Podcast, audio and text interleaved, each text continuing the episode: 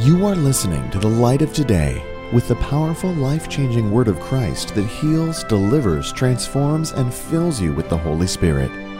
Let God's truth burst forth into your heart. Stay tuned to the light of today with Chris Palmer. One of the biggest problems that I had growing up inside the church is I didn't understand what the kingdom of God is. There's a lot of teaching that goes on in the kingdom of God. People say, oh, you know, the kingdom is this and the kingdom is that. And the thing is, we preach the kingdom nowadays in bits and pieces. You have different aspects of the kingdom, and you are dealing with a subject that is very, very enormous in Scripture. It's the framework of it is humongous, and so what happens inside of the body of Christ is somebody may understand a piece of it, but not understand the whole thing. They may understand um, part of it. For instance, miracles are we're going to see in this study is a part of the kingdom of God. The coming of the Holy Spirit is part of the kingdom of God. The Son of God, the names of Jesus Christ are part of the kingdom of God. We could preach all of these in and of themselves, but they're brushstrokes on a canvas. And what I want to do is give you the these brushstrokes and tell you what they mean, but in this study what I want you to catch is to see the bigger picture of what the kingdom is. Does that make sense? Mm-hmm. How many can say they know what the kingdom is? If I said to you, "What is the kingdom of God?" What would people say? Well, if I said, I mean, you've heard the preach and heard Myles Munroe talk about it, and heard the guy on TV talk about it. But if I said to you, "What is the kingdom of God?" What would you say it is? Anybody want to take a stab at it? And what is the kingdom? I mean, this is Jesus' message. This is what you see in the New Testament. This is Matthew, Mark, Luke, and John, and uh, Acts deal specifically with this idea of the kingdom. And here's the challenge about the kingdom you're going to see it in Matthew, Mark, Luke, and John everywhere you look. 46 times it's used, I think, in the book of Matthew. And then you get to Acts and you see it only like 13 times. And then when you get into Paul's letters, the concept almost completely disappears. Or does it disappear? And so, if it's something that Jesus taught, wouldn't it make sense that this is something that Paul probably dealt with? If it's something that Jesus taught, what about the other apostles that taught? Peter, who wrote two letters, and James, and Jude. And I mean, this has got to be in there somewhere, if it's especially what Jesus taught. So, what about the Old Testament? We won't. We are not going to go specifically and deal with the Old Testament book by book, but you're going to see that this idea of the kingdom is something that's coming from the Old Testament, and for you to understand it, you got to know it. So we're going to go back to the Old Testament, and we're going to be drawing from parts of the Old Testament. Does that sound good? So, anybody got any idea what the kingdom of God is? Write this down if you're taking notes, because this is going to be your header, and we're going to understand this this is our definition of the kingdom of God before we start breaking up. The kingdom of God is what God is doing in the earth through Jesus Christ to reconcile the world back to himself. That's what it is. That's not the only definition of the kingdom, but that is probably the best definition of the kingdom. So I want to define our term tonight that the kingdom of God is what God is doing in the earth or in the universe through Jesus Christ to reconcile the world back to himself. That's our definition of the kingdom. It's going to you're going to see in just a minute. It's going to include God's reign. It's going to include God's rule. It's going to include a lot of things, but all of that is going back to God reconciling the world back to Himself through Jesus and every aspect of that, because the kingdom has a lot of components to it. Okay, are you ready to run tonight? Well, we're in the book of Matthew, and so what I want to do is it's going to be important since this is Bible study. Can we be a little bit more specific tonight? we've learned how to say the Bible class that one of the most important aspects of when you're dealing with a book is to understand who wrote the book and so you can understand why they're saying what they're saying. It's very interesting that the very first gospel that is in our Bible is Matthew. And Matthew is the, the go to Matthew chapter 9 verse 9 it says as Jesus passed on from there he saw a man named Matthew sitting at the tax booth and he said to him follow me and he rose and followed him. So the person that wrote the Gospel of Matthew was a tax collector, which is, is very interesting when you consider that when Matthew is going to teach his gospel, he talks a lot about money. Isn't that something? And when Matthew talks a lot about the kingdom, he talks a lot about finance. And this is coming from a tax collector And it's unanimously agreed by church fathers that Matthew was the person that wrote this gospel. It's not some type of pseudonym. It was written in the early 60s. And the purpose of this book, the reason why Matthew sat down to write his gospel was because he wanted to identify, defend, and promote Jesus of Nazareth as the Messiah who fulfilled the Old Testament. So, what is the purpose of writing a book? If I'm going to write a cookbook like Brett's sister in law wrote, what's the purpose? She wants people to have clean living. She wants people to eat clean, right? You can. I was looking at a book the other day. It was a joke book. I mean, why am I reading a joke book? They want you to make you laugh. This is this guy who thinks humor is important, so he wants you to be funny. You know, my books. Why do I write a book, Living as a Spirit? Because I want people to learn how to live by the Spirit. Why did Matthew write Matthew? Just he wanted to put a bunch of stories together about Jesus, or was there any themes in there that Matthew's trying to specifically talk about? And what he's talking about is he's trying to let whoever he's writing to um, let them know that Jesus Christ is the Messiah, and he is the Davidic Messiah who fulfilled the Old Testament prophecies. Okay, so um, go with me to Matthew chapter one, verse one. And we'll start right here. And we're going to see something about the lineage of Jesus that most people overlook. Now, how many of you can say that you open up and you say, I'm going to start reading the New Testament? So you open up to the New Testament, and the very first thing that you get is you get this boring lineage, right? You didn't skip over the first chapter. The only reason you read it is because you know God has it there for a reason, but you're not exactly sure why God has it there, so you just read through it. Abraham was the father of Isaac. Isaac was the father of Jacob. Jacob was the father of Judah, his brothers. Judah was the father of Perez and Zerah. Perez was the father of Hezron. Hezron was the father of Ram. Ram was the father of Nineveh. And you just get through this and you're like, man, okay, what was the point of all that? I don't know these people. Is it possible that Matthew put this in here for a specific reason? You notice that Luke has a lineage in there, but you'll notice that Mark doesn't have one and John doesn't have one, but Matthew has one. So let's go here to uh, the genealogy in verse number 1 verse 1. And it, sa- uh, it says here in verse number 1, verse 1, it's something cluing us in. This is very important. It says, This is a record of the ancestors of Jesus. What does your Bible say? Does it say Christ? It says Christ, right? Okay, we're going to deal with that term because Christ is not Jesus' last name. Christ in the Greek is the Greek word Christos. I wish I had a dry erase mark, but it's okay. It's the Greek word Christos, and that is simply the word for Messiah in the Greek. If it was not Greek, it wouldn't say Christ. It would say Messiah in the Hebrew Mashiach, which is just saying this is Jesus the Messiah. The very first thing that Matthew tells his readers is that the person that you're going to read 28 chapters about, this long letter that I'm writing you, is to let you know that this is Jesus and Jesus is the Messiah. And what is the thing that he says to you next? What's the second most important thing about Jesus? He's going to put it right in there for you. He says he's a descendant of David and Abraham. But why does he tell you this? Why doesn't he say he's the all, he's the king of all ages? He's the power wonder working God. He's a miracle working God. He's the faithful witness, the, the whose blood is dipped in the, the, the, robe. And why does he say right off the bat he's a descendant of David and Abraham? This has to be important, right? Well, go with me to Genesis chapter 12, 23. I want to show you this. This has to be important, am I right? I think sometimes when we talk about the uh, Genesis, let me see, Gen- Genesis. Uh, uh, excuse me, Genesis chapter 2. Ah, that's it. Genesis chapter 2, 12, 2 through 3. Okay, so this is the Abrahamic promise.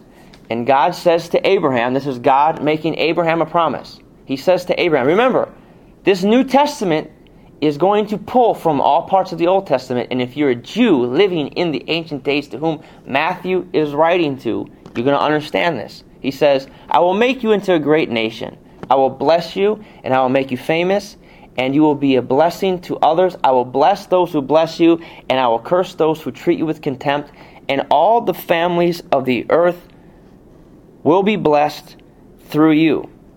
And so there was a uh, there was a promise made to Abraham that it's through his lineage that all the nations of the earth are going to be blessed, and it was come to under, be understood by the Israel, uh, uh, the Jewish people, that the way the nations of the earth were going to be blessed, the way this was going to come about, was going to be through the installment of an anointed Savior of God's people.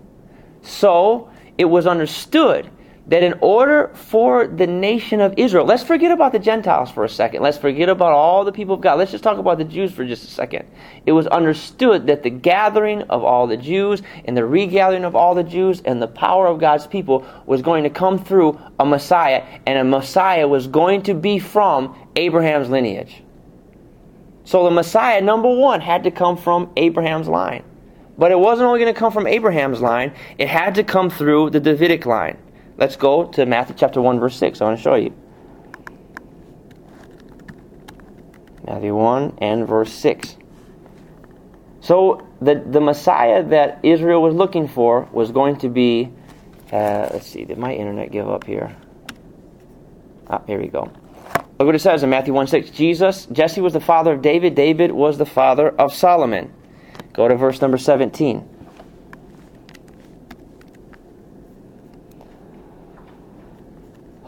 verse number 17. I'm sorry if it's hot in here. Okay, look at all those listed above include 14 generations from Abraham to David, 14 from David to the Babylonian exile, and 14 from the Babylonian exile to the Messiah. And so, what David wants you to know that in this account, what Matthew wants you to know, in this account, this one lineage account, this one first chapter, that Matthew repeats David's name five times. Five times. And Matthew wanted it to be very clear to his readers right from the get go. If you're reading about Jesus, let's say you were in first century, like who is this Jesus of Nazareth? Let's find Matthew. He was one of his disciples, and he was a tax collector. What does his disciple have to say about Jesus? It would be very clear to you that Matthew believed that Jesus was from the Davidic line. And not only was Jesus from the Davidic line, you would understand that Jesus was from Abraham's lineage. And so, why would this be important? Go to 2 Samuel chapter 7. Let me show you. Are you guys getting this tonight? Go to 2 Samuel chapter 7. And let's read this, verse number 8. Look what it says. Now go, this is the Lord's covenant promises David. He says, Now go and say to my servant David, This is what the Lord of heaven's army has declared. I took you from tending sheep in the pasture and selected you to be a leader of my people Israel. And then he says here, I have been with you wherever you've gone. I've destroyed all your enemies before you. Now I will make you your name famous as anyone who ever lived on the earth. Does this sound familiar to you? Sounds like something God promised Abraham, right? And I will provide a homeland for my people Israel, planting them in a secure place where they will never be disturbed. Evil nations won't oppress them as they've done in the past. Starting from the time I appointed judges to rule my people Israel, and I'll give you rest from all your enemies. Furthermore, declares the Lord, He will make you a house for you, a dynasty of kings. For when you die and are buried with your ancestors, I will raise up. Now listen to this. When you die and are buried with your ancestors, I will raise up one of your descendants, your own offspring, and I will make his kingdom strong. He is the one who will build a house, a temple for my name, and I will secure his royal throne forever. I will be his father and he will be my son. Now, this is going to be interesting. He says, I'll be his father and he'll be my son. If he sins, I'll correct and discipline with a rod like any father would do. But my favor will not be taken from him, as I took it from Saul, whom I removed from your sight. Your house and your kingdom will continue before me for all time, and your throne will be secure forever. This is a Davidic promise, and it was taken and understood by the Jewish people that the king that comes to restore Israel had to be from the Davidic line. And so what Matthew does when he's writing is what happens is, is that you have a uh, an exile that happens. You know, remember we talked about the minor prophets in class and what happened with the Jewish exile. You have this exile that happened, and what ended up going on was that these Israel these Israel people Israel, Israelite people were in exile. Here they are banished, taken captive by Babylon, and their only hope is that is it going to be possible one day that someone's going to come deliver us from this exile from out of the hands of the Babylonians? And then when you have Jewish histories, you have the Maccabean revolt, you have Antiochus Epiphanes chapter uh, 4 that comes in and desecrates the temple. Then you have the Jewish people existing under Roman rule and they're being oppressed in Judea. They have governors uh, and kings over them like Herod. And uh, you have uh, what's his name, uh, Pontius Pilate, who's the governor of Judea. So you have these these Jewish people who serve the God of Israel, and they're wondering, is there going to be a, a, king that comes and delivers us from this oppression? And you have these people this whole time, and what they're thinking of is the Davidic promise, and they're thinking of the a- Abrahamic promise. There's going to be one. He comes. He's going to be son of David. He's going to come and he's going to establish the throne forever. And this son of David will also be from the, the line of Abraham. And so picture this now. You have a people I'm not exactly sure how many Jews were living in the land at that time. And for years, at least 400 years since Malachi spoke into the writing to the coming of John the Baptist, was 400 years. You have Malachi wrote, John the Baptist came 400 years. That's a lot of time. That's longer than the United States has been in existence. These picture the whole country has been hoping and hoping and hoping and hoping for 400 years. Someone's going to come. Someone's going to come. And what's going to qualify this person is number one, he's going to be a son of Abraham, and number two, he's going to be the son of David. And if you're not from Abraham's line, it doesn't matter what miracles you're doing. If you're not from the house of David, it doesn't matter how many blind eyes you're opening, you are not the Messiah. And I'm sorry to tell that to you. And so it was the hope of the people. And Matthew is writing and confirming the fact that the king that has come is Jesus Christ. He is the Messiah, and he is the anointed. He's from the house of Abraham, and he's from the house of David. Are you here? Now go with me to chapter 1, verse 8, and 2, verse 12.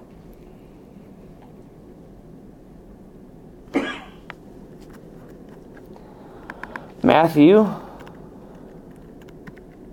chapter 1 and verse 8. And 2 verse 12. Well, I don't want to read the whole thing. Uh, let's well, let's go to Matthew chapter 2. Here you have the visit of the Magi, and the very first thing that you're going to discover is that, uh, well, in chapter 123, um, Jesus is called Emmanuel, which means God with us. Someone say, God with us. Okay? And so, Matthew is pointing this picture that what is Jesus? He's son of who? Abraham? And he's son of David. So who's he son of? Abraham? Say Abraham. Abraham. And son of? David. Okay, so you have number one, he's son of Abraham. Number two, you have he's son of David. He's the hope that we're looking for. But the next thing that you're going to see is that Jesus' birth demonstrates that Jesus was God's promise given through the Old Testament prophets. The prophets believed that Jesus was going to come and he was going to be God among us. So the very first thing that you see is Emmanuel uh, in verse chapter 1 verse 23 means God with us. And so Jesus not only appeared as the son of Abraham or the son of David, Matthew is writing to let you know he was more than just a human being. This was God who was with you and they wanted, Matthew wanted his readers to know that in the next 26 chapters that you're about to read, you're not only seeing son of David, son of Abraham, you're also seeing God. So here comes this concept now that the king of the kingdom is going to be 100% man, 100% of fulfillment of prophecy, but he's also going to be just as much God as Yahweh is God. And so you have, uh, you know, uh, it says here in uh, Matthew chapter 26, you'll, you'll start to see something that starts to cut through everything. Is that when you get through this book, you're going to see that the Davidic messianic deliverer is number one, he's washing people's feet. The messianic deliverer is eating with sinners, and you're going to see that he's suffering and dying. And this is stuff that we're not going to get into just in a second. But this is stuff that's going to now become perplexing to people. How is it that the Messiah is going to suffer and die? And how is it that the Messiah, whose God, is going to wash his disciples' feet? Hello? Okay. So, um, let's go to uh, Matthew chapter 1, verse 22 through 23. And let's see something here.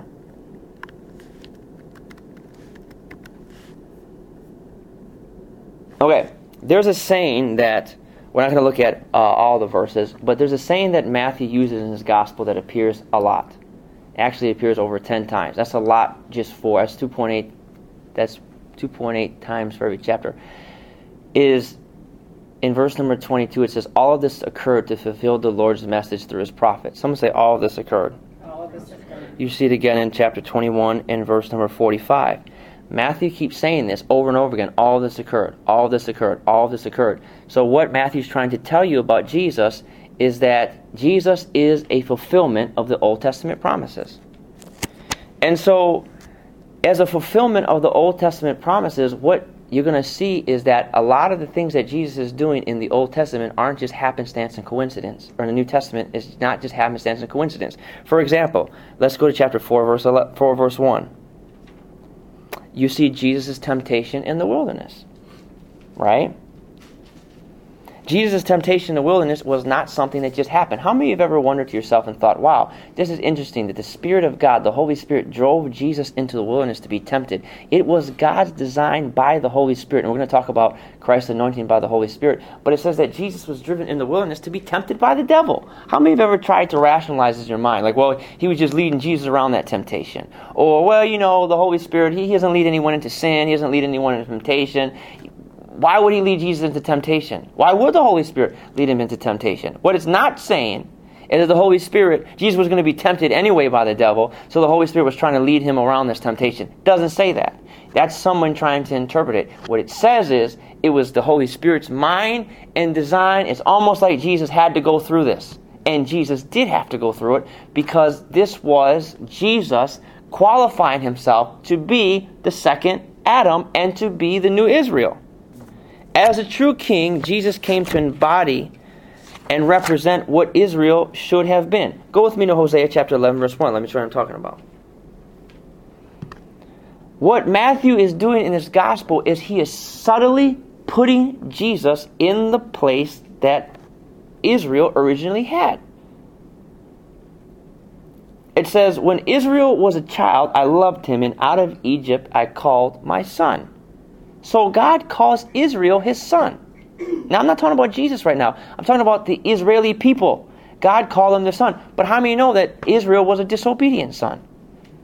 Nation Israel rebelled for 40 years. They spent wandering in the desert.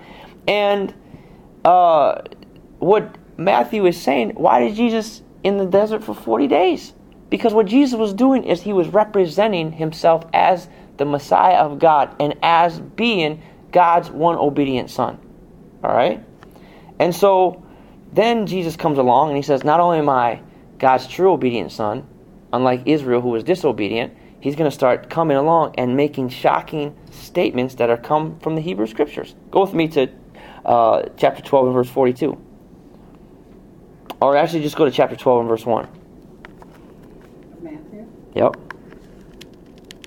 Matthew 12 and verse 1. So here comes Jesus on the scenes. And he's from the house of Abraham, he's from the house of David, he's Emmanuel, he's God with us. And uh, then he comes along and he's the obedient Israel. Is this making sense to you guys? Trying to trace you back to the Old Testament, who Jesus really is. Then he makes shocking statements. And he says here in chapter 12, verse 1 At about that time, Jesus was walking through some grain. Am I in Matthew chapter 12? Uh, and verse. Uh, I, did I get the right one? Go to Matthew twelve forty two. Excuse me.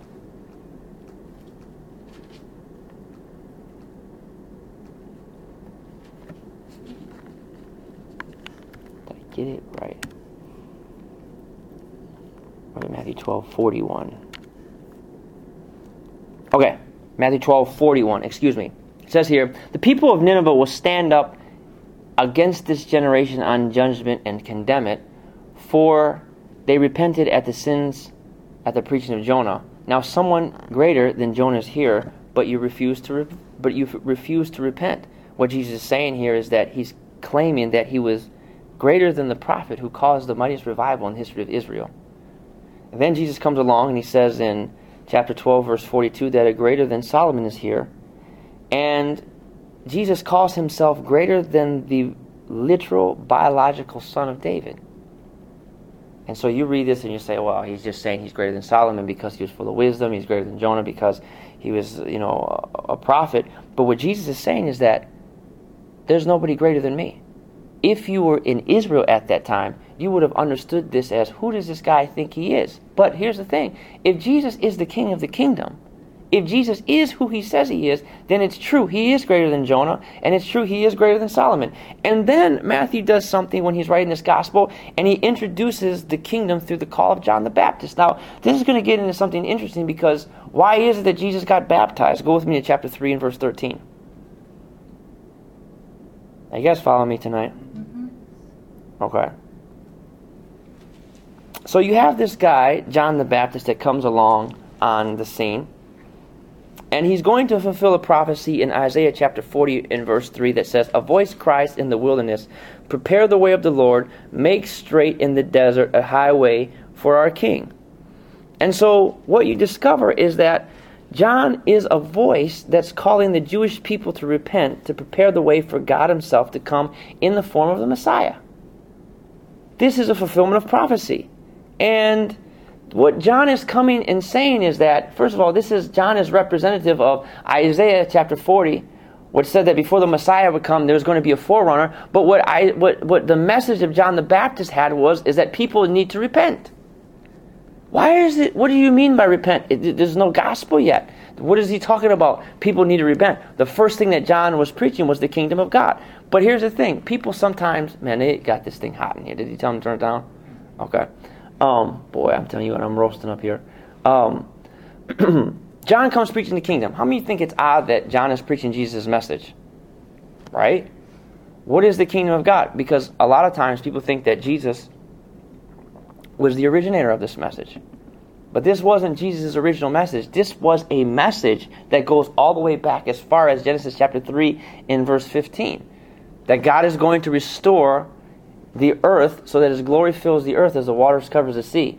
The, and what we'll see when we get to the book of Revelation is that God's temple was not intended just to be the temple of Solomon in Israel. God's temple was intended to be the whole universe, actually the whole earth. And when we get to, if we were to study the book of Ezekiel, what I would argue for is the fact that when Ezekiel talks about the rebuilding of the temple in Ezekiel chapter 37, he wasn't intending that there would be a literal rebuilding of a temple. What, what Ezekiel meant was, is that the whole earth was going to be God's temple, and that his presence was going to fill the whole entire earth. And so what Jesus, I mean, that's arguable. But what Jesus is saying, or what John, what what what uh, what Matthew is saying, through Isaiah is that Isaiah is going to have a forerunner that comes and he's going to tell everyone that the kingdom of God is here. And in preaching the kingdom, he started heralding that the heralding that the king of the kingdom is here, and that was Jesus. And when uh, before Jesus came on the scene, John the Baptist was telling people to repent. So you got to ask yourself, in light of the kingdom of God, what does it mean to repent? Write these down. Number one, repent means turn away from sin and recommit to faithfulness and renewed loyalship to the king, uh, loyalty to the kingship of God. But what he's telling his people is turn away from your disobedience as being disobedient Israel to your false gods and recommit yourself to the lordship and the kingship of a God. Number two, it means to change your thinking and understand that your security does not come in your Jewish identity, but in a relationship with God. So, what John the Baptist is doing while he's preaching the kingdom is he's trying to get people to recommit themselves to the kingship of God. God as all in all, the sovereign God who rules over everything. And then Jesus shows up on the scene. And we know the story, we'll get into in Luke, where he says, Behold, the Lamb of God that takes away the sins of the world. And so Jesus gets baptized by John in the river. And I always would wonder and ask myself, why is it that Jesus was getting baptized? And Jesus, of course, says, I, need to do this to fulfill all righteousness. And we're not going to talk about exactly what he meant by to fulfill all righteousness. But there was, this was a fulfillment of the Jewish expectation that when the Messiah would come, there would be a renewed emphasis on holiness and obedience. And Jesus was doing this to let those that follow him because he was a rabbi at the time, knowing that he endorsed John's message. That, yes, I'm going to start preaching the same message, and I want you to know I endorse everything that John is saying. And there needs to be a recommitment and a rededication in the hearts of the people that Israel belongs to the kingship of Almighty God. And so, what Jesus was doing was just getting John and endorsing his message because Jesus was going to start preaching John's message because John was soon to get locked up in prison by Herod. Are you with me so far?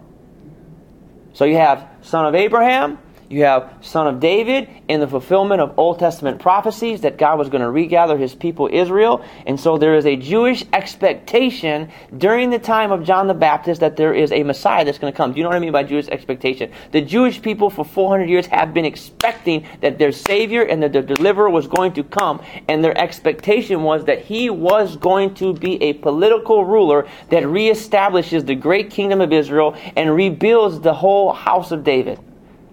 This was their expectation. This is what they were looking for.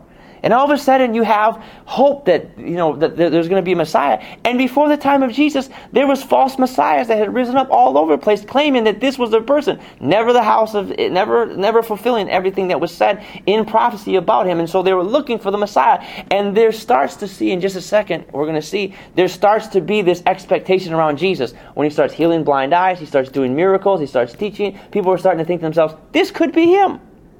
Is it possible this is him? And so maybe it is or maybe it isn't. So we're going to see that. Remember what we taught in How to Study the Bible class? You guys, you guys with me so far? I don't want to lose you. In How to Study the Bible class, we talked about there are things Jesus did and said in his ministry, and then there are things that the writers did and said about Jesus. Right? The way that things went down and the way that the writer told you about things that went down. And one of the things that Matthew uses in his gospel and it's a term that appears over 30 times as he uses the term the Son of Man.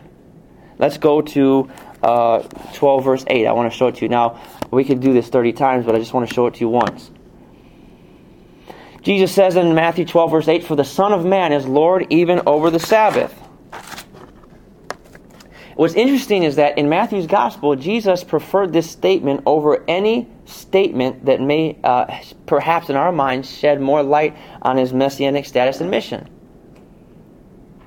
Jesus picked this statement. Why did Jesus talk about the Son of Man? You know, when I deal with people that want to say that, especially Jehovah's Witnesses, they want to say, well, you know, Jesus is not God because he never claimed to be God.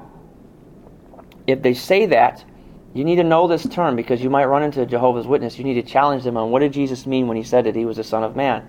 Because if you're taking notes, this is a very important statement to write this down. There is nothing Jesus ever said, and there is nothing that Jesus ever did. Nothing he said or nothing he did. Nothing. Zero in the Gospels. Nothing that he said or did that did not pertain to his message of the kingdom. Jesus was very intense. Jesus was very adamant, and the kingdom of God was the burden of Jesus. His whole burden came because of the kingdom. His whole ministry revolved around the kingdom. And everything that he did, he didn't mince words. He was talking about the kingdom. And every time he referred to himself as the Son of Man, he was referring to his position in the kingdom of God. So the question then becomes what did Jesus mean when he called himself the Son of Man? How many have ever wondered this before? What is he talking about? You know, you've seen this statement before. Anyone ever wondered what did he mean by this? you know, you probably think, well, he's just trying to let you know he's not just God, he's also man, 100% man, 100% God. That would be actually correct. This is a statement that lets you know that Jesus acted in his earthly life. So when you see Jesus having power over sickness and weather and death, these are earthly manifestations of his authority that he had as a man. So you see him ruling as a second Adam. Because God's design in Psalm chapter 8, you would see this, is that God intended for mankind to rule over the earth. Man was supposed to rule the earth. I was visiting a gentleman today. He's getting ready to go home to be with the Lord. As a matter of fact, he's getting ready to take his last breath. He was on life support, he was on hospice care, and it, the, the wife that I was with told me this could be any minute. And I wasn't the only minister that was there with them. And one of the other ministers was praying, and I liked what he said as he was praying, he says, It was never meant to be like this in the beginning. That's a very powerful statement when you look at a man that's dying, unconscious. His body is uh, rotting, pretty much, stinks. And you know in just a few hours he's going to be turned into dust. They're going to cremate him. And you can only help but think at that point, no matter how successful you are, no matter how much money, this is going to be you one day. Just like you imagine your wedding day. Just like you imagine. I can feel the air, it's getting better. It's like relief from the fires and the quenching torment of hell. Just like, you know, you picture your wedding day, I can't wait to walk down the aisle and kiss my bride. You picture the day you get the big promotion. Picture the day you go on your cruise. Guess what? I pictured this is going to be me one day, dying. Family hopefully could be gathered around like the way his family was. This is the way to die if you're going to die. And That day's coming for me, just like my wedding day's coming, just like my whatever. And the thing is, it was never meant to be like this in the beginning. God meant for his people to rule in his reign. So this takes us back to what I said about the kingdom is that this is God working things and restoring things back the way that he originally intended them, and he's doing it through his son Jesus Christ and building a kingdom. And he's done it, number one, by coming as a man. Did you get all that? Amen? Someone say amen. amen. But it also means, this is what we're going to get into in just a second. He's also referring to something that nobody understood until after his resurrection, and that is his suffering aspect as the king.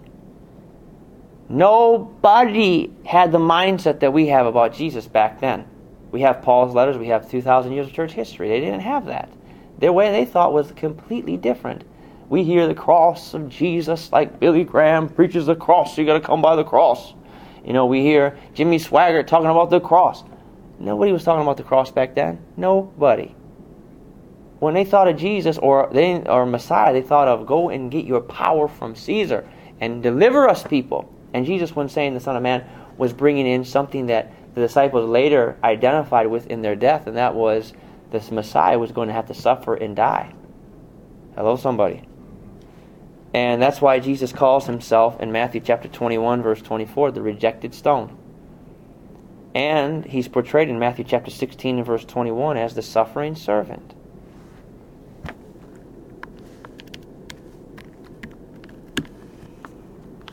It says, From then on, Jesus began to tell his disciples plainly that it was necessary for him to go to Jerusalem and that he would suffer many terrible things at the hands of the elders, the leading priests, and the teachers of the, relig- the religious law. He would be killed, but on the third day he would be risen from the dead. Now, you think that makes sense to us now as believers. We say, Oh, yeah, Jesus, yeah, that makes about, that sounds about right. But that's not the plan. That is not the plan in the Old Testament. The plan in the Old Testament was he was going to come and restore his kingdom. And he has met every single qualification thus far. Why are you going to go to Jerusalem and suffer and die? And this is what Jesus revealed about the Son of Man. And then there's another meaning, and that is chapter Daniel chapter 7, 13, which we've talked about in our class. And uh, let's go here real quick. I hope you guys are liking this, man. This is Daniel chapter chapter 10 verse 7 verse 13 as my vision continued that night i saw someone like a son of man coming with the clouds of heaven. He approached the ancient one and was led into his presence. He was given authority honor sovereignty over all the nations of the world so that the people of every race and nation and language will obey him. His rule is eternal it will never end. His kingdom shall never be destroyed. Does this sound like someone suffering to you? Sounds like the glorified christ does it sound like Jesus, though? That's absolutely Jesus. That's the Son of God. So now we have a problem. We see the idea of a Messiah who is, number one, going to come with the Son, what is going to come as the glorified, resurrected, glorified, resurrected, conquering, second advent Jesus. But on the other side, we see him talking about suffering. So what does this do for... Are you guys following me tonight? So what does this idea do about the kingdom? Because if you were a first century Jew, the only thing you would understand was that the Messiah who's going to build his kingdom has no suffering. This is going to be him right here. This is what all their expectation was in. And so uh, it's going to get interesting in just a second because Jesus came and he's going to introduce an idea that we have yet to see. And then it says, the Son of Man, I like this one the best. Another aspect about it is the Son of Man was probably the better statement to use because when you're talking to Jews and you use the term Son of Man, they immediately think Daniel 7:13. If you called yourself the Son of God, you would have then been associating yourself with the person who was proclaimed God at that time in the Roman Empire, and that was Caesar. And what you would be saying is that you are Caesar's son, and that is not a statement of deity. So if Jesus called himself the Son of God, people would say, What is he saying about himself? He's son of Caesar? And guess what? You're no longer deified because you're the son of a deity, but you're not deity yourself. But when you say that you're son of man, you're saying that you are the God of Israel. And so saying that you're the Son of Man was actually more of a statement of deity. Are you guys following me so far? Okay, but then something happens. Go with me to Matthew chapter uh, 3, verse 2. How are you guys are getting this tonight? Matthew chapter 3 and verse 2. Now, let me ask you this question. you hear people say, Seek ye first the kingdom of God and all his righteousness, right? And all these things shall be added unto you. What does that even mean to say, Seek ye first the kingdom of God and his righteousness? I mean, what does that even look like? You know? Seek ye first the kingdom of God. Does this mean we're supposed to just put scriptures on a refrigerator? Does that mean that we're just supposed to, well, you know, uh, whatever, go to family Christian bookstore and, and only listen to Christian music and turn our pen. That, that's seeking first the kingdom. What does it mean? But you know why people don't know how to define that? Is because they really don't know what the kingdom is because the kingdom of God has become this vague concept, you know. Well, I'm doing it for the kingdom. Well, what, I, you know, I'm, I don't worry about it. I'm, I'm giving to the kingdom. You know, I, I'm going to church because I'm serving the kingdom. What are you really saying about serving the kingdom? What, what does that mean? And so we're going to see that in just a second. But what happens in Matthew is that you're going to see that there's two words used for the kingdom. There's kingdom of God and kingdom of heaven. A lot of times people can't really come to reconcile. Is kingdom of God the same thing as the kingdom of heaven? Matthew chapter 3 verse 2 says that John the Baptist said, "Repent of your sins and turn to God for the kingdom of heaven is near." And the Greek word is Hei basileia ton arnon. And the kingdom of God is Hei basileia tu theu. So it's definitely not the same in the Greek. There's, they're very different. But the question is, are they the same? Um, what did I tell you the kingdom of God was? It is what God is doing through Jesus Christ to reassert his rule over creation. Right? Okay, so if you're taking notes on what the kingdom is, write this down. The kingdom of God is that. The kingdom of God is God's kingship, rule, and authority. The kingdom of God is God's reign in our lives. It is a present spiritual reality. It's an inheritance which God will bestow upon his people when Christ comes in his glory. It's a realm in which the followers of Christ have entered now. So we're going to get into this in just a second. The kingdom of God is now, but it's yet to come. It's both and. And it's a future realm which will enter when Christ returns. So if someone asks you and says, Is the kingdom of God now? The answer is yes, it is now. But then there's also another aspect of the kingdom of God, and that is the kingdom of God is yet to come. And I can prove it to you. How many have entered into eternal life? You have entered into eternal life. That eternal life began working into you the minute you got born again. The minute you gave your heart to Jesus, you received the life of God. We'll see that in John's Gospel.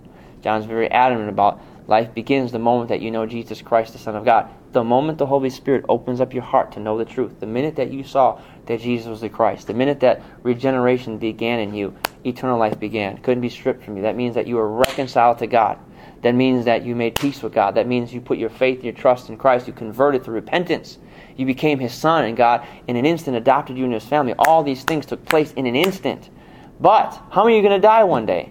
Unless Jesus comes back, you are going to die should write a book called You Will Die One Day. That would be really nice. People say, wow, how can you be so blatant? Is it the truth? Well, I believe God will protect you and bless you. You don't have to die sick. I don't, I don't necessarily believe any of that. But you're going to die one way or the other. Hopefully, you uh, believe you God, you live out your length of days. So your body is going back to the ground from which it came. So there is an aspect of the kingdom is it's not yet because death is still working in the earth. So, like I showed you before on the blackboard, you have two realities working against each other. You have the now versus the eternal. The now and the eternal are parallel with each other, and God's kingdom has interrupted the earth. It has come to exist and coincide along what we have right now. And all that is working up to a point until Jesus comes back and reestablishes his reign upon the earth and destroys death, hell, and the grave. Are you guys here with me tonight? Am I talking too fast? Are you getting this? Mm-hmm. Okay. So, it's also a future realm that will enter when Christ returns. But what about the kingdom of heaven? And this is an important term that we should come to understand because the kingdom of heaven term is used 32 times in the book of Matthew. 32 times. Uh, so you can't avoid this. So write this down. The term kingdom of heaven was used to focus on the truth that God's kingdom is from above. It's not an earthly one, but rather represents his sovereignty and rule over other kingdoms and other so called gods. So you're asking me, is the term is the kingdom of heaven and the kingdom of God the same? It is not the same term, no. It's describing two different things. it's essentially describing the same thing, but it's describing different aspects of one thing. When you talk about the kingdom of God, you're talking about God's kingdom universally, overall. It is here on the earth. It's the gospel on the earth. It's what God's doing in the earth to reconcile things unto himself, right? But when you say kingdom of heaven, what you're referring to is you're more specifically referring to an aspect about the kingdom, and that is it's from above and it has come down to the earth and it's interrupted the earthly affairs of mankind. Does that make sense to you? So, uh, let's see this here.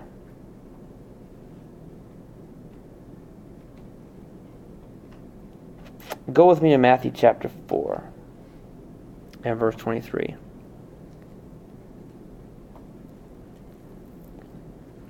This is where it's going to get good now. Matthew chapter 4, verse 23. This is what it says.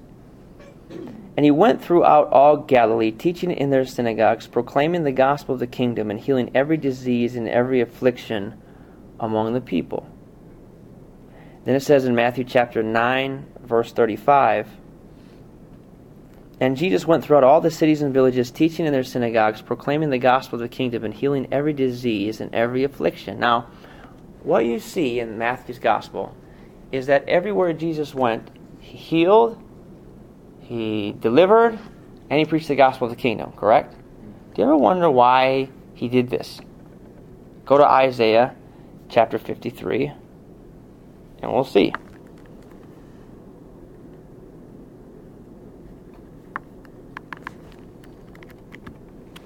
Remember, Jesus is coming to fulfill messianic expectations if you were a Jew back then, you would have some expectations of what the guy is supposed to look like who's going to deliver his people. It says here, Who has believed our report? To whom has the arm of the Lord, who has the Lord revealed his powerful arm? These are important statements. My servant grew up in the Lord's presence like a tender green shoot, like a root in dry ground. Nothing beautiful or majestic about his appearance, nothing to attract us to him. He was despised and rejected, a man of sorrows, acquainted with grief.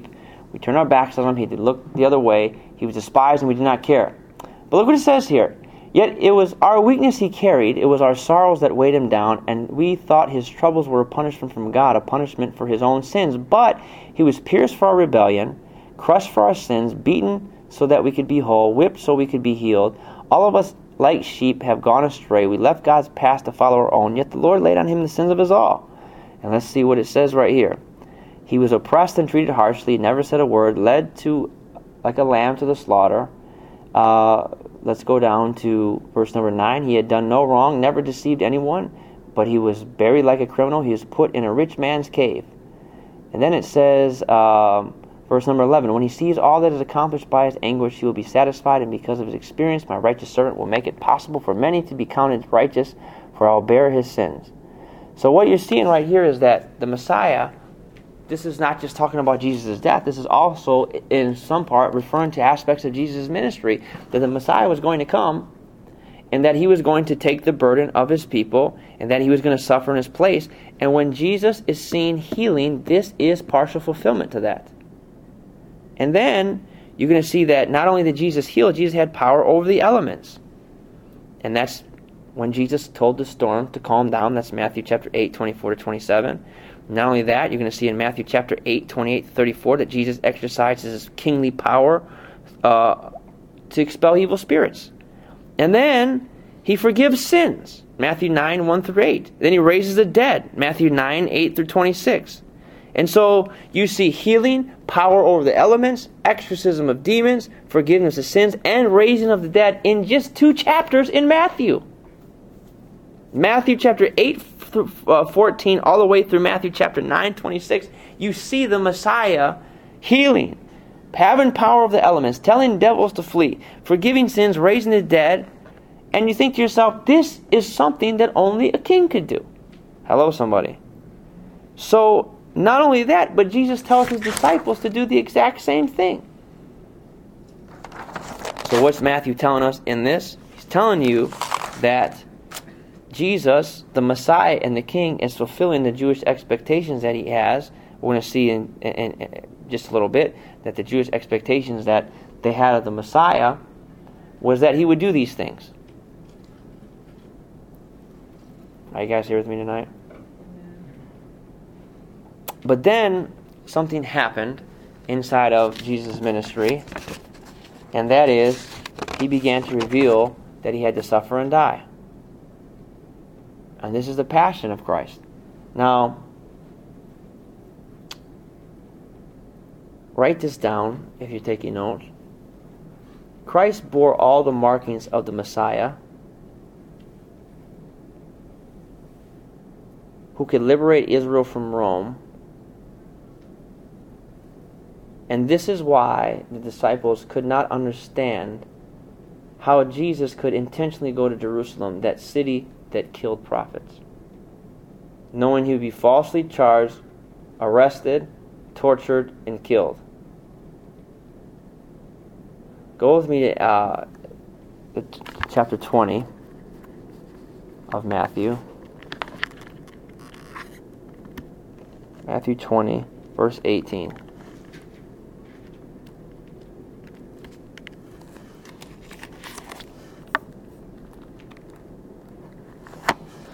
So, son of Abraham, son of David, Emmanuel, God with us.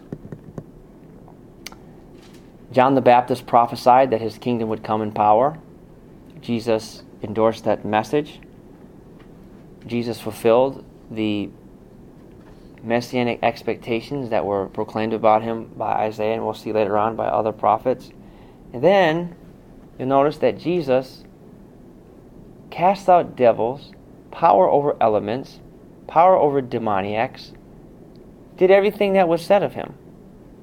And so the disciples thought to themselves he was crazy when he says in Matthew 20, 18, and 19, Listen, we're going to Jerusalem where the Son of Man will be betrayed to the leading priests and to the teachers of religious law. They'll sentence him. Then they'll hand him over to the Romans to be mocked, flogged with a whip, crucified. But on the third day, he'll rise again. And this was unthinkable to the Jews, but this was actually the intent of Jesus. And we're going to find out why it was in just a second. But Jesus does something that's extremely interesting, and that is we all know that he went riding into Jerusalem on a donkey, and we have we call this Palm Sunday. This is the triumphal triumph. I can never say this word. Triumphal entry. We know the story, right? We don't have to read it. But you ever find it interesting that Jesus went riding on a donkey? I mean, do you ever stop to think to yourself that's probably some type of symbolism? And go with me to 1 Kings chapter. Uh, well, go to me to Zechariah chapter 9, 9 through 10. Let me show you what this, why he did this. Because anytime you see something odd in Scripture, you should probably assume that there's a reason this is being done. And I think it's peculiar enough that Jesus went into Jerusalem riding on a donkey. Now let's read this. Rejoice, O people of Zion. Shout in triumph, O people of Jerusalem. Look, your king is coming to you. He is righteous and victorious. Notice what he says. He's righteous and what? Victorious. He's victorious. So he's was Jesus victorious? He was. But look what he is. He's humble, riding on a donkey, riding on a donkey's colt. I will remove the battle chariots from Israel and the war horses from Jerusalem. I'll destroy all the weapons used in battle, and your king will bring peace to the nations. He will, his realm will stretch from sea to sea and from the Euphrates River to the ends of the earth. How would you, as a first century Jew that understood the prophet Zechariah and probably understood these writings, you see the person that all the world, like the, the high priest said about Jesus, is going out to see him and here he comes into Jerusalem right before the time of the Passover, and he's riding on this donkey. Would you think that was probably a fulfillment of prophecy? Absolutely fulfillment of prophecy. And uh, do you remember I said that Jesus said that he okay, go with me to 1 Kings chapter 1. Let me show you. You'll find in this chapter, we don't have to read it all, that Solomon, whose name comes from Shalom, was David's peace child. When David was dying, uh, he was trying to decide who was going to be the successor of his throne, and he decided that Solomon was going to be the successor of his throne. And when Solomon became the successor of his throne, what animal do you think Solomon rode into Jerusalem when he was anointed king? a donkey. So Solomon is David's peace child, and he's going to be anointed king, and he's going to take up the Davidic throne and reestablish and, and, and hold and be the next in line of the Davidic kingdom. 1 Kings chapter 1, you'll find out that Solomon came with a donkey. And so, what is this saying about Jesus? He's not only fulfilling and acting as a type of Solomon, but not only Solomon, the greater Solomon, because he's getting ready to establish a greater kingdom. But how is he establishing this greater kingdom? You would think the people that are laying down the branches will probably think to themselves, he's getting ready to overthrow the powers in Jerusalem and establish his throne here and then take on Rome. He's got he's he, he's on he's on the donkey. This is it. This is really going to be. This is it. They're taking the branches and they're bowing down. They're worshiping Jesus and they're saying, Yeah, here he is. This is the Messiah of God. This is the one who's coming. This is him. He's on the throne. He's good. He's he's peaceful and he's getting ready to destroy the weapons used in battle. He's going to bring peace to the nations. This is him. Then you know what he does? He goes into the temple. Matthew chapter 21. And he cleans it out makes whips and starts whipping the people. Do you know what this is symbolic that Jesus was doing? He was restoring and saying that he's going to bring reform to the temple. He's reestablishing a religion now. Jesus didn't just couldn't just be satisfied in their minds with the Galilean ministry. He's got to go into Jerusalem, and now he's going to clean house on the temple. This wasn't just a synagogue, this was the temple he did this in. And you know what people would have seen him doing? He would have become. Remember, we talked about on Friday night, we talked about um, Josiah, when Josiah found out that it was time to bring the kingdom of God, uh, or it was time to reestablish the law of Moses in Israel. So, what did he do? He went around, he smashed all the shrines of all the idols of Molech and all these other idols, right? Well, guess what? This was been in a, in a, in a, in a first century Jew's mind. They're thinking, oh my God, he's like old Uzziah and Hezekiah and Josiah. He's one of the Israel's good kings. He's reestablishing order in Israel. What would you think if you saw Jesus doing this?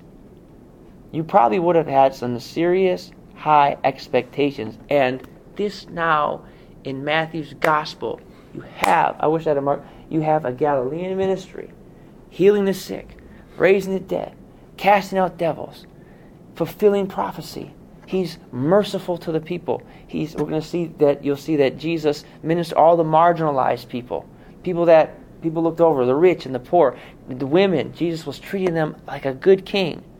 And then Jesus, I'm going into Jerusalem. They knew he was going to die, but he goes in and people are like, well, maybe he's not going to die. Maybe so. What you have is a very high, high expectation for Jesus right now. You guys follow me tonight? The way that Matthew escalates this story is, is, is quite unbelievable. But then something happens in 26, chapter 26, verse 17. And that is Jesus starts talking funny. And he starts, oh, I, want, I want, to read, want, want to read it because for the sake of time, we have, he starts saying that he's the Passover lamb. And the blood shed for the sake of his people. And what Jesus, the King of Israel, starts telling his disciples is that he would die for his people on the cross to make available for them a newly restored relationship with Jesus or with God. Then something happens in chapter 26, and that is Jesus is arrested. Let's go to chapter 26, verse 52, and this is going to shed light on stuff that Jesus knew about himself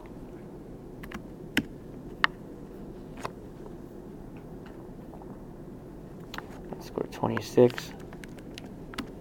Because what we have to understand about the way Matthew is writing is we assume so much because we're so far ahead, but we got to look at it really as how they were looking at it. Chapter 26, verse 52, Jesus says, Put your sword away. This is after Peter slashed off Malchus's ear. Those who use the sword will die by the sword. Verse number 53, Don't you realize that I could ask my Father for thousands of angels to protect us, and he would send them now? But if I did that, how would the scriptures be fulfilled that describe what must happen? So what Jesus is saying right here is that, uh, look what it says in verse number 55. Then Jesus said to the crowd, "And some, am I some dangerous revolutionary that you come with swords and clubs to arrest me? Why didn't you arrest me in the temple? I was there teaching every day. But this is happening to fulfill the words of the prophets as recorded in Scripture. At that point, all the dis- disciples deserted and fled. Jesus was simply saying, My kingdom is not a political kingdom. Everyone was expecting his kingdom to be political. As a matter of fact, they arrested Jesus because they thought his kingdom was going to be political. There was nobody, even his closest disciples, that thought that his kingdom was heavenly. And you know what happens? Jesus goes on trial and Jesus was crucified. And when you see Jesus crucified, you'll see him that he was treated as a false king and exposed as a dangerous fraud. And they even put a sign over Jesus' name that says, Jesus uh, of Nazareth, King of the Jews. And of course, you know about Jesus' resurrection. And when Jesus was raised from the dead, God was uh, the true Messiah fulfilling Scripture uh, and vindicating Jesus. Now, I don't want to get too much into that, but there's something that we understand, and that is that this is what happened as pertaining to the kingdom. But the question has now become this is the events that went down that describe the kingdom of God in the book of Matthew. But it becomes more now not only what happened, but what did Jesus say about his kingdom? You guys follow me so far? We have what Matthew said. We have what Matthew described as the events of Jesus. All this stuff, if you're reading as a first century Jew, you would understand, yeah, he has to be the Messiah. But what about this thing of him dying? This is not supposed to happen. So, who better to explain his death? Because if Jesus is going to be the Messiah, there has to be an explanation for his death. Because he wasn't supposed to die. The Messiah, the King of the kingdom, the restored Israel, wasn't supposed to happen that way. And we'll see that Jesus explains it in his teachings. So if you got your Bible, go to uh, Matthew chapter 5, verse number 3. The very first thing that Jesus enters into his kingdom teachings is his Sermon on the Mount. Are you guys starting to see a little bit how all this has to do with something bigger than just a nice, cute story about Jesus? It really is a fulfillment of prophecy. And Jesus is doing these things on purpose to prove out He is who God has sent to restore order to the kingdom of God. This isn't just, well, Jesus was sad that people were sick and didn't like to see people hurt, and he just was trying to heal people because he was sad that they're sick and he had healing power, so he did it. It was for a greater purpose. Well, you know, Jesus just calmed the storm because he was bad like that. He calmed storms. Uh, he was doing it for a greater purpose well, you know, Jesus uh, just went in the temple because he didn't like seeing people. No, no, no. He was trying to reinstate that there was going to have to be reform in the temple. Well, you know, Jesus just was at the Passover because he wanted to make some type of ordinance for his church. No, no, no. He was doing it to fulfill prophecy pertaining to the kingdom. All this is done on purpose. Are you guys with me tonight? Okay. The Beatitudes. Blessed are the poor in spirit. Blessed are those who mourn. Blessed are those who are weak. Blessed are those who desire righteousness. Blessed are the mercy and you know we got. Blessed are those who are persecuted, despised as Jesus' disciples. What Jesus is teaching is how to live in His kingdom. And I don't want to get into uh, a long thing on the Beatitudes. You could preach weeks on them, but this is basically how a person who's involved in kingdom life should live. And then Jesus talks about greater righteousness. And in chapter 5, 21 to 48, if you're taking notes, I want to get to something real quick before we end. He talks about that one must live a transformed life to enter into the kingdom and not just the rigid, cold hearted interpretations of the law. And you'll see there's commands against. So, for instance, there's a command against murder in the law. We talked about this. Jesus doesn't just say you can't murder. Jesus says if you think about it in your heart, you've already committed a sin. Then there was the same thing with adultery. And lust wasn't so much of a sin in the law, now was it? You couldn't sleep with a man's wife, but it never said in the law that you couldn't think about sleeping with a man's wife. Did it? So how many of those how many people do you think in first I mean, right now if you think about sleeping with another man's wife, you've committed a serious sin. Sins in your heart. But back then, they were like, Well, you know, I won't sleep with her, but I'm sure you're gonna think about sleeping with her. Jesus says if you look at the woman in your heart, you've already committed adultery. What is Jesus saying? Lust is forbidden in the kingdom of God because lust is a heart sin. So you're going to see that Jesus was teaching in the kingdom of God, your heart has to be right. And I just did a whole series on that. Then he teaches in chapter 6 fellowship with God from the heart. And we won't get into that. And then he teaches that your uh, righteousness must exceed the righteousness of the scribes and the Pharisees to be a part of his kingdom.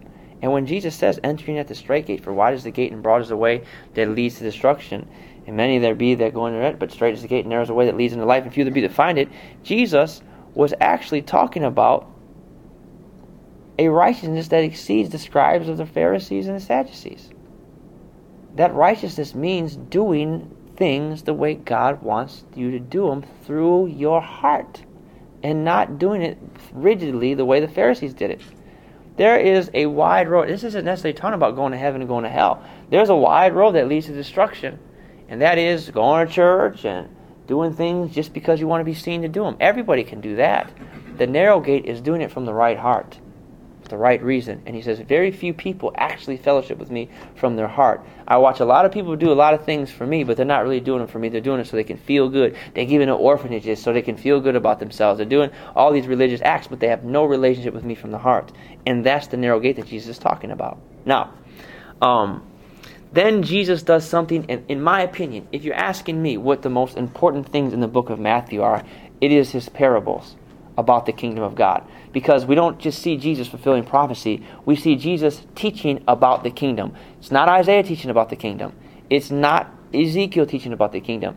It's not Jeremiah teaching about the kingdom. It's not Paul explaining things about the kingdom. It's not Matthew. It is Jesus, the King of the kingdom, the Messiah of God, teaching you exactly about it. Now, there's something that happened in Scripture, Matthew chapter 17 Jesus is on the Mount of Transfiguration, and there's a voice that comes from heaven in the midst of Elijah and Moses. Elijah representing the greatest of the prophets, Moses representing the greatest of uh, the, interp- the highest interpreter of the law. And you have Jesus' closest disciples, Peter, James, and John, all of which that uh, John was killed at the hands of Herod, James was killed by Herod Agrippa. Acts 5, but you have Peter and James, Peter and John who wrote major parts of the New Testament we're going to see in First Peter what's interesting is that this uh, testimony that Jesus saw was seen by Peter, who was transfigured by God in front of Peter, played a major part in Peter's writing his first and second, uh, first and second epistle. When the people uh, that Peter was writing to in different regions were going into false doctrine, Peter wrote a testimony to them and let them know that they're following uh, heresies and false doctrines about Christ that went counter to what he experienced when he saw Jesus transfigured. They were doubting the second coming of Christ in Peter's time, saying that there was no second coming. And in Peter's time, because they were doubting the second coming of Christ, they were living very elusive lives. Lives of promiscuity and lives of sexual looseness because if he was coming, if he's not coming, there's going to be no judgment. And Peter single handedly rebuked that by saying he saw Jesus transfigured on the mount and he was coming, and they would see him the way that Peter saw him in that transfiguration. So you see how, in the long term, what the benefit was of it, right? Uh, but this is what Jesus said about it, and he began teaching. And let me show you what he taught. Go with me to Matthew chapter 13, verse 11. Oh, you guys are getting a lot. Someone told me the other day I choke people when I teach because I teach so much. So I, would rather you choke than starve. Amen? Amen. take some time and chew on it. Um, well, actually, go with me to chapter 6, verse 10. I want to show you this to you, show this to you.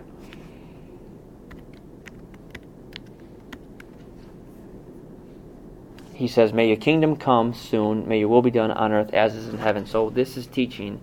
See, when you see things like this, you either got to say he's teaching the kingdom is now or the kingdom is eschatological, which simply means yet to come in the eschaton, in the end of days, the final final thing. The kingdom of God has not yet come in its fullness. And Jesus began to teach this. So the very first thing he says, he gives you some say seven, but I like to say eight. We'll see in just a second. He gives you eight parables. Matthew chapter 13. Jesus teaches eight parables. I want to talk about them real quick in the next 15 minutes. In verse number 11, he says, You're permitted to understand the secrets of the kingdom of heaven you should know what the kingdom of heaven is. What is the kingdom of heaven? It's the kingdom of it's aspect of the kingdom of God that came down from heaven, right? The kingdom that's coming down from heaven is prevailing over the earth, and God's using it to restore all things back to himself.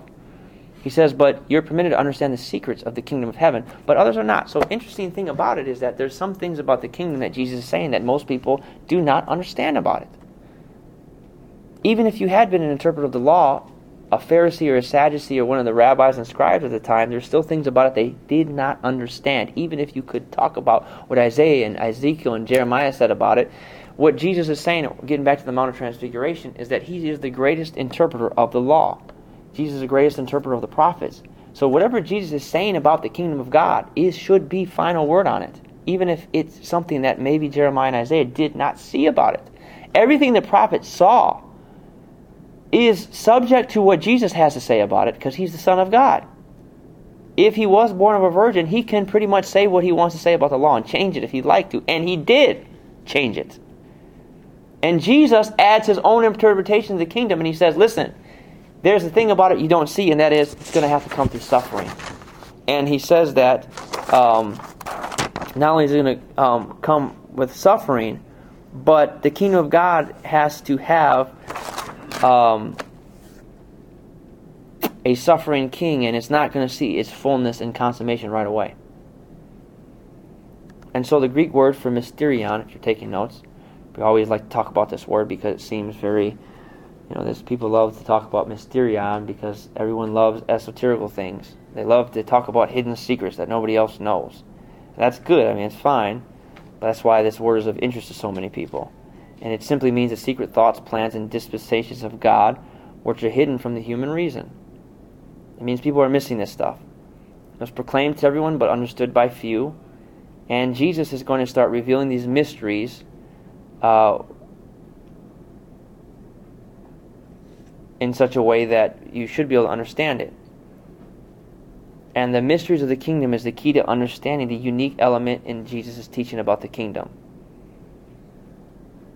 Write this down, this is important if you're taking notes. Before the end of the age and the coming of the kingdom in glorious power, it was God's purpose that the powers um, of his coming kingdom should enter into human history to accomplish the defeat of Satan's kingdom and to set at work the dynamic power of God's redemptive reign among man. And right now it occurs in the spirit realm, involves the defeat of Satan and the impartation of men to the blessings of God. So, the kingdom of God is at work in the spirit realm. Satan has been defeated. He's put under the feet of Christ. He's put under the authority of Christ. But before everything comes to an end and the kingdom is consummated, God wanted to interrupt human history, defeat Satan's kingdom, and set at work his power among those who are being redeemed until it comes to its final consummation. Are you here? So, whereas, let me explain like this so, whereas the Jews thought that maybe it was going to come right away and happen in an instant, what God said was, not going to happen that way. First, it's going to come. It's going to break in. When Jesus came, the kingdom of God smashed right into the earth and, and, and into the and into uh, the affairs of man. Boom! Here comes the kingdom of God smashing into the affairs of man, and they're going to coexist alongside each other. Satan's been defeated. Satan's been struck down. We talked about last week in Genesis that the reason why Satan is angry and making war on the saints is because he has been defeated and his time is short.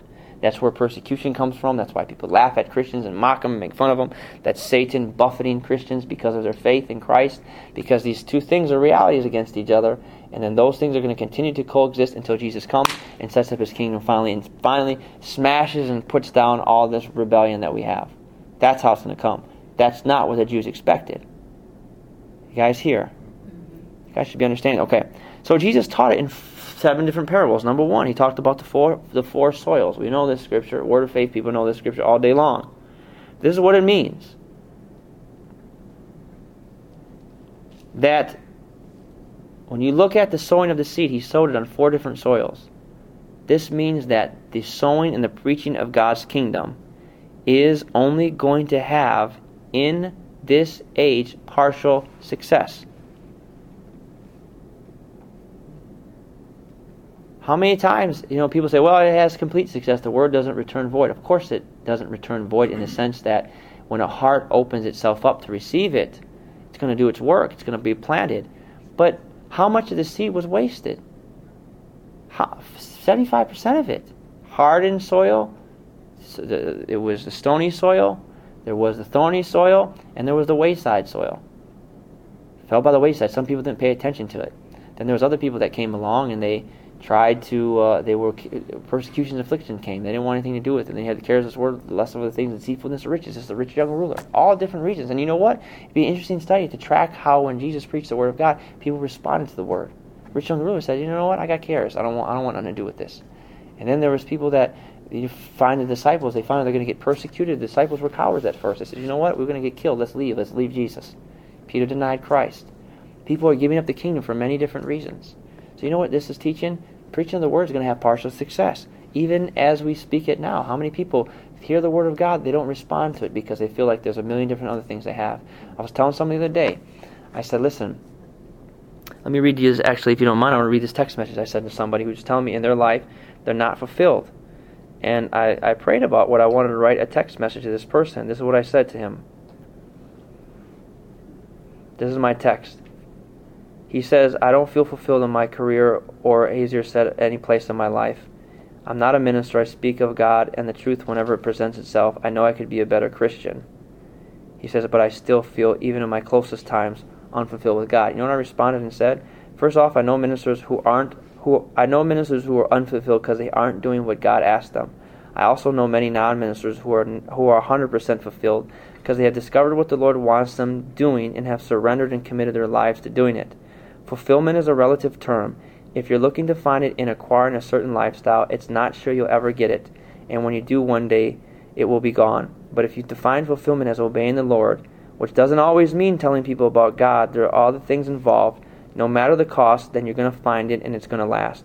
If you talk to Jesus about this when he was on the earth, he would tell you that the only way to know him and experience life is to be willing at, be willing to follow him at any moment and detach from whatever you hold dearer to your heart than him. And if that's too great of a price or you don't think it would bring fulfillment doing that, then he would he would leave it up to you to find it yourself without his help because that's all he would ever offer you a chance to follow him. It's pretty deep. It's a good text. But that's what Jesus is teaching. Then he says about the tares, and we know the parable of the tares that at night someone slept and an enemy came and he told tares among the wheat, and the and, and the, the, the, the owner says, No, no, no, don't separate them now because you'll ruin the wheat. What this is simply saying is that the kingdom has come into history. Right? But here's the question Has the kingdom coming into history disrupted society? Has not. It simply means that as long as the sons of the kingdom have received God's reign, that they must continue to live in this age intermingled with the wicked in a mixed society. New York City right now, how many Christians are there? Plenty. How many Christians are here? Plenty. But how many evil people are there? Plenty. So you see a mixed society. And then Jesus talked about the parable of the mustard seed in chapter 13, verse 31 to 32. And this is what Jesus was simply saying is that the Jews expected the kingdom to come as a great tree under which they could take shade. They expected to come in power and full authority, where they could be relieved from the persecution of uh, the Romans. And Jesus was saying that it doesn't matter how uh, you think the kingdom should come as this massive manifestation. What you need to understand is that first the tiny seed is going to be planted, and then it's going to turn into a large tree. And if you look at Christianity over time, it started as 12 disciples following Jesus, and look what you have now a billion followers all over the earth. Maybe less than a billion. I don't know. Maybe more than a billion. And guess what's going to happen? It's not even the number of people. That's not even what he's referring to, is how many people are going to follow it. What it's referring to is God's reign one day is going to be over all the earth. There are a lot of countries right now that don't want anything to do with God's reign. Look at all the communist countries still. They don't know Bibles. What Jesus is saying is that guess what? One day his reign is going to be all in all, and there's not going to be one square inch of this planet that is not under its reign. And then he talks about the leaven. Um, and it's similar idea to the tares, and that a similar idea to uh, the terrors, and that is that you you look at leaven inside of wheat, it's hard to perceive the victory that's accomplishing. You have a little leaven that's put in slowly but surely. What's going to happen is that leaven is going to overtake the whole earth. So there's a victory that you may be not able to see, but it's just as leaven leavens the whole thing. It's sure to happen. And then Jesus talked about the pearl and what he's talking about is that if it costs everything in your life, it's a small price to gain the kingdom. Many people overlook the kingdom of God. Many people, how many know people today that are overlooking the kingdom? Here's the kingdom. but they don't see it. They don't pay any attention to it. And you know what Jesus is saying? King, uh, I don't, I don't have time to read all this. The kingdom of God is like, uh, well, I'll read this. This is real short. The kingdom of heaven is like a treasure that a man discovered in a hidden field. In his excitement, he hid it and sold everything he owned to get enough money to buy the field. Kingdom of heaven is like a merchant on the lookout for choice pearls. When he discovered the pearl of great value, he sold everything he owned and bought it. This is simply saying that some people are going to overlook the kingdom, but there's going to be people that don't overlook the kingdom, and when they find the kingdom, they're going to sell everything they have. They're going to abandon their whole life to it, give their whole life. What does that look like? That's between you and God. And then it talks about the net. Verse number 47 The kingdom of heaven is like a fishing net that was thrown into the water and caught fish of every kind. That's all the parable says. Then it says, When the net was full, they dragged it onto the shore, sat down, sorted the good fish into the crates, but threw away the bad ones. That's the way it will be at the end of the world. The angels will come and separate the wicked people from the righteous, throwing the wicked into the fiery furnace where there will be weeping and gnashing of teeth. Do you understand these things? They said, Yes, we do. What Jesus is saying is that the future separation of men uh, happens at the judgment, and that this parable is simply adding the fact that the community created by the working of the kingdom in the world is not going to be a pure community until the consummation of the kingdom. Which means simply that you have church. We go preach the gospel, it attracts people from all over the place, does it not? The gospel attracts people from everywhere, from all over. That doesn't necessarily mean they're following Christ just means that there's going to be a mix. People hear the gospel, they want in for a lot of reasons. They want to come to church, they want to be believers of the gospel because they think they can get something out of the church. They think that following Jesus is going to promise them all sorts of things, and they're not in it for the right reasons. And the only way you're going to ever sort this out is when the judgment happens. Why did you, and were you attracted to the message of the kingdom? For what reason? And then, um, I won't get into that. But then what you happen is, uh, give me five. Can I take five more minutes? I'm almost done, Matthew. Okay. Then you have um, Jesus, and he teaches his parables on the Olivet, Olivet discourse, which is Matthew chapter 24 and chapter 25. And this we could spend weeks discussing what Jesus meant in Matthew chapter 24 or Matthew chapter 25. But basically, Jesus was teaching that uh, in 24, 1 through 28 that Jerusalem was going to see its destruction. You know the scripture that says where you see the. Let's go to Matthew 24 real quick. Um, not all of this, Matthew chapter 24, is future, yet not all of it has been fulfilled. Let's see here. Let me give you an example. Are you guys hanging in there? Matthew chapter 24. Um, Oh, dear God, where's it at?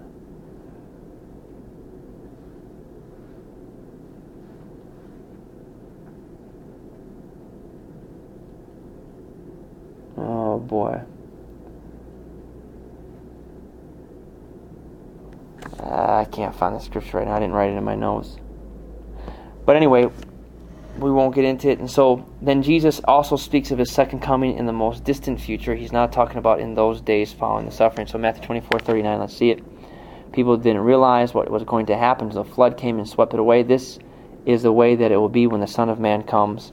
And uh, Jesus tells two parables to illustrate this the ten virgins, the, excuse me, three, the parable of the talents, the parable of the sheep and goats, to demonstrate that it's important to prepare for the return of Christ.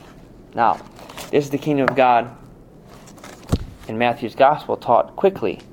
The point is this is that the kingdom of God is a hope and expectation of the Jewish people. That one day, I got two minutes, that one day the Messiah would come, and we're going to see in, in a couple weeks that the term Messiah was not always used in terms of the Christ. Anybody that was appointed and anointed for something was used this term Messiah. When you're saying that you're anointed, Messiah just means that you were picked for something. Could mean a lot of different things. Doesn't necessarily mean specifically the Messiah. And Israel was expecting that a Messiah was going to come and restore God's people. And you saw it was going to come to the son of Abraham, going to come to the son of David, that this was going to be the restoration of a Davidic kingdom in accordance with God's promise to David. This is how it was going to have to go down. And according to other prophecies outside of 2 Samuel, Isaiah and other, other prophets, is that he was going to come, he's going to reestablish his kingdom, he was going to be a person that works miracles and signs and wonders, he was going to open up the eyes of the blind, like uh, uh, it says in Hosea, he would have healing in his tassels, and this is all the stuff that Jesus fulfilled. But the one thing that was uh, a scandal about this, according to the Apostle Paul in 1 Corinthians chapter 1, was this whole idea of the cross. Why did, this, why did the Messiah suffer and die? Because if he suffered and died, they felt like he wouldn't be able to establish his political kingdom. But Jesus said, this is not a political kingdom. This kingdom is not political. This kingdom is a kingdom that is, it is heavenly. It's coming down from heaven and it's going to make war on Satan and it's going to overcome him and it's going to defeat him. And the way that I'm going to get ultimate victory is I'm going to suffer and I'm going to die on the behalf of my people so that in identifying with my death through faith, we're going to see how the Apostle Paul makes sense of this now. Through faith, in my second coming, you're going to be able to have this life. And there's going to be other things that we're going to see that uh, people make sense of it in different ways, like the Apostle Paul and James and Peter, they make sense of Jesus' message. But what is happening in the New Testament is God is restoring the order back to the earth through Jesus Christ, and it's not an earthly kingdom. And we're going to see that it, when the Apostle Paul gets his hands on this message, he's going to turn it around and he's going to say, listen, this is not just for Israel. If he would have set up his established kingdom, it would have been a one nation for Jews, ruling all over the people, and this wasn't it. Jesus came to include all people into the earth. That's the marginalized, that is, the people that are uh, the, the outcasts of society, that's men, that's women, and that's all the nations of the earth are going to be included in this. And we're going to see this in just a few days, in just a few weeks, is that when you see the term church, church is a very kingdom concept.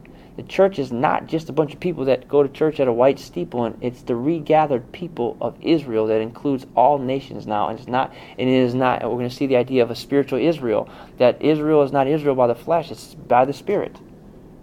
And when you see church, it's the idea of gathering. The word church is used, uh, ecclesia is used in the Greek Septuagint to mean synagogue.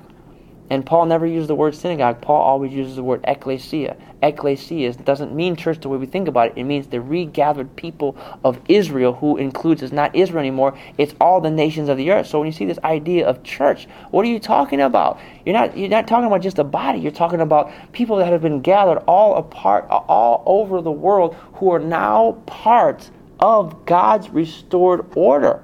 To be God's people again, who are now building up to the consummation of all things. It's a lot to think about, amen? Did you enjoy it tonight? Yeah. Now that you've heard the light of today, connect with us. Go to our website, lightoftoday.org. Write us at P.O. Box 403 Walled Lake, Michigan 48390. Or tweet Chris Palmer at twitter.com forward slash Chris Palmer. Our podcasts are free and updated regularly, so make sure to share them with a friend and tune in again to the light of today with Chris Palmer.